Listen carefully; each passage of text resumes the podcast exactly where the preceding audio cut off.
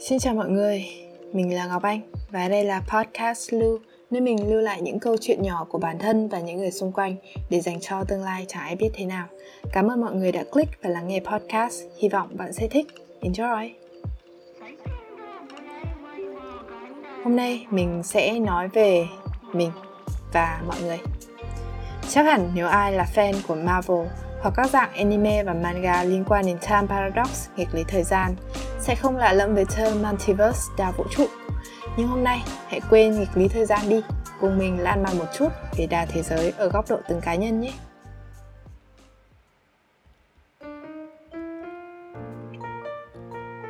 Bạn mình nhiều người nói bản thân còn chẳng hiểu hết chính mình, nói gì người khác.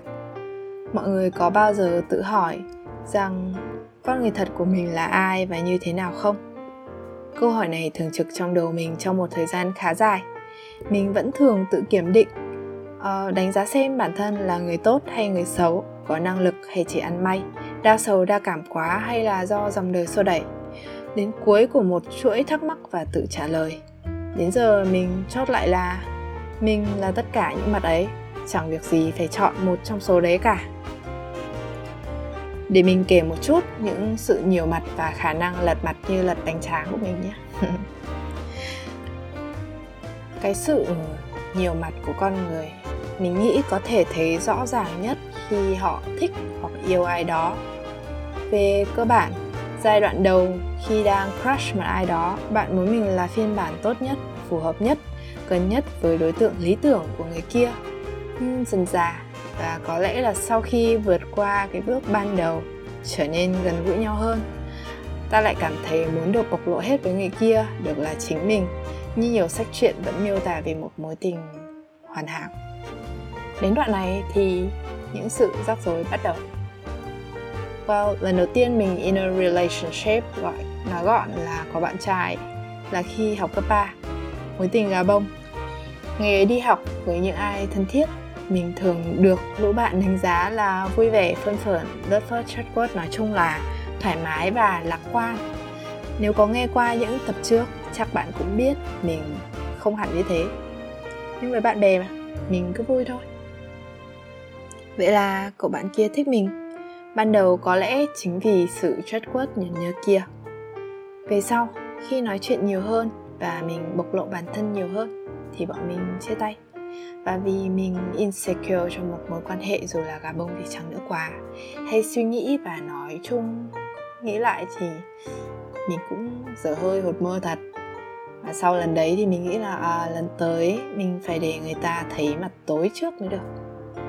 Thế rồi lần sau khi có anh người yêu mà mình cho là định mệnh của cuộc đời mình đã thể hiện cho anh ấy thấy những gì mình đau đáu nhất. Một phần cũng vì anh này thích sự giả dặn, tức là thích cái tuyết giả dặn nghiêm túc trầm ngâm. Thế là bọn mình yêu nhau. Rồi lại như chuyện cũ, một thời gian sau thì mình cũng chẳng thể mãi là con người nghiêm túc được. Nhiều lúc mình lại, well nhõng nhéo, lèo nhèo. Nghĩ lại thì cũng thấy hơi ghét thật, nhưng mà lúc đấy thì mình cũng dần bộc lộ một góc khác của con người mình ra. Và người ta thì lại không thích cho lắm thì khi mà người ta bảo là người ta không thích cho lắm cái lòng tin mỏng manh và tình yêu của mình cũng dần nứt rồi vỡ lúc nào chẳng biết. Mình trở lại là đứa insecure hay nghĩ linh tinh và làm người khác mệt mỏi. À, và họ bảo là họ không đáp ứng được nhu cầu chia sẻ của mình. Đấy, trích dẫn lời người kia nói. Phải nói là mình thất vọng nặng nề. Vì ít nhất là mình đã rất thật lòng và hy vọng vào tình yêu này. Rồi mình tự hỏi khá nhiều rằng mình sai vì không che giấu nỗi sợ của mình hay là cả hai không đủ kiên nhẫn để bao dung cho người mà đã từng gọi là yêu. Nhưng là kết luận lại mọi người ạ à, có lẽ là mình chưa tìm được người đủ kiên nhẫn với mình cho mình thời gian tin tưởng họ. À, tất nhiên là sau khi người ta kiên nhẫn với mình thì mình cũng phải có cái giá trị gì đấy tương ứng với họ nữa. Nên thôi mình cứ thong thả vậy. Qua một số chuyện như vậy thì mình nhận ra mỗi người chúng ta đều hành động và quyết định dựa trên những gì mình thấy cần làm, phải làm. Và những điều ấy đa số xuất phát từ việc chúng ta định vị bản thân ra sao. Một người đàn ông thì nam tính, một người phụ nữ thì nữ tính. Trong hai trường hợp về hai mối tình kia, mình đã tự định vị mình là một người phù hợp với người còn lại và hành xử theo đó vấn đề là cái gọi là nhận dạng, định vị bản thân ấy là do chúng ta tự tạo ra. Đi kèm với những định kiến, định nghĩa chúng ta đã đặt ra cho nhận dạng ấy. Cái nhân dạng này áp dụng với mọi mối quan hệ. Với bố mẹ, mình là một đứa con ngoan. Với bạn bè thân thiết, mình là một người bạn tốt biết lắng nghe. Với anh chị em, mình là người chị nghiêm khắc và người em lễ phép. Với người lạ mình có thể là người rụt rè hoặc là một người hay ho tùy tâm trạng. Và với ai mình không thích, mình cũng có thể là một người đáng ghét.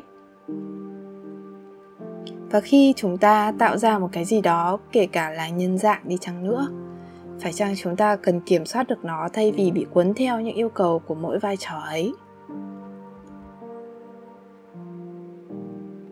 Một câu hỏi khác mình là người thế nào trong bộ phim riêng của người kia? Ý mình là nếu bạn để ý thì mỗi người có lẽ đều cảm thấy bản thân mình là nhân vật chính trong bộ phim cuộc đời. Trong đó, bản thân là người chịu nhiều thử thách nhất, có tâm lý phức tạp nhất, và các nhân vật khác trong phim là bố mẹ, anh chị em, bạn bè hay một người nổi tiếng nào đó, đóng vai trò như những người có tác động lên hành động quyết định của nhân vật chính họ có thể là người nhân vật chính ngưỡng mộ, nhưng cũng có thể là người đẩy nhân vật chính vào bước đường cùng. Thông qua họ, hay chính xác hơn là đánh giá của họ, vai trò của nhân vật chính được làm rõ. Là người anh hùng, là một người tốt bụng, hay là một kẻ nhập nhằng sáng tối. Rồi một ngày, bản thân chẳng thấy tỉnh dậy nữa. Vậy là bùm, bộ phim một người xem kết thúc. Mối tương quan giữa người với người luôn phức tạp, tùy thuộc vào khuôn mặt bạn chọn xuất hiện trong bộ phim của người kia. Cùng lúc với vô số vai trò chúng ta đóng trong hào lập bộ phim của người đối diện, chúng ta sống trong bộ phim hỗn độn của bản thân, mong mỏi tìm kiếm được ý nghĩa cuộc đời và con người thật của mình. Nên quay lại với câu chốt ban đầu, mình là tất cả những mặt ấy, chẳng việc gì phải chọn một trong số ấy cả. Tôn trọng trình thế giới bên trong mỗi người của bản thân, của người khác. Khi các thế giới, các vũ trụ ấy overlap giao nhau, là lúc bạn đóng vai trò bạn muốn trước. Rồi với ai có hứng thú, bạn sẽ cho họ thăm thú thế giới của mình sâu xa hơn nữa, để hiểu nhau hơn. Và biết đâu, hai thế giới riêng lại hợp nhau quá thì sao? Nghe đến đây, chắc mọi người thấy, ủa, cái này cũng bình thường mà. Đâu có phức tạp như hỗn độn thời không hay là time paradox rồi multiverse nhắc đến ban đầu hay là cái tên của tập này đâu. Ừ đúng rồi đấy. Nó không phức tạp thế đâu. Đừng làm mọi việc phức tạp lên. Việc mình là tổ hợp của những mâu thuẫn, chẳng phải là rất thú vị à? Thế nhé, hẹn gặp mọi người lần sau.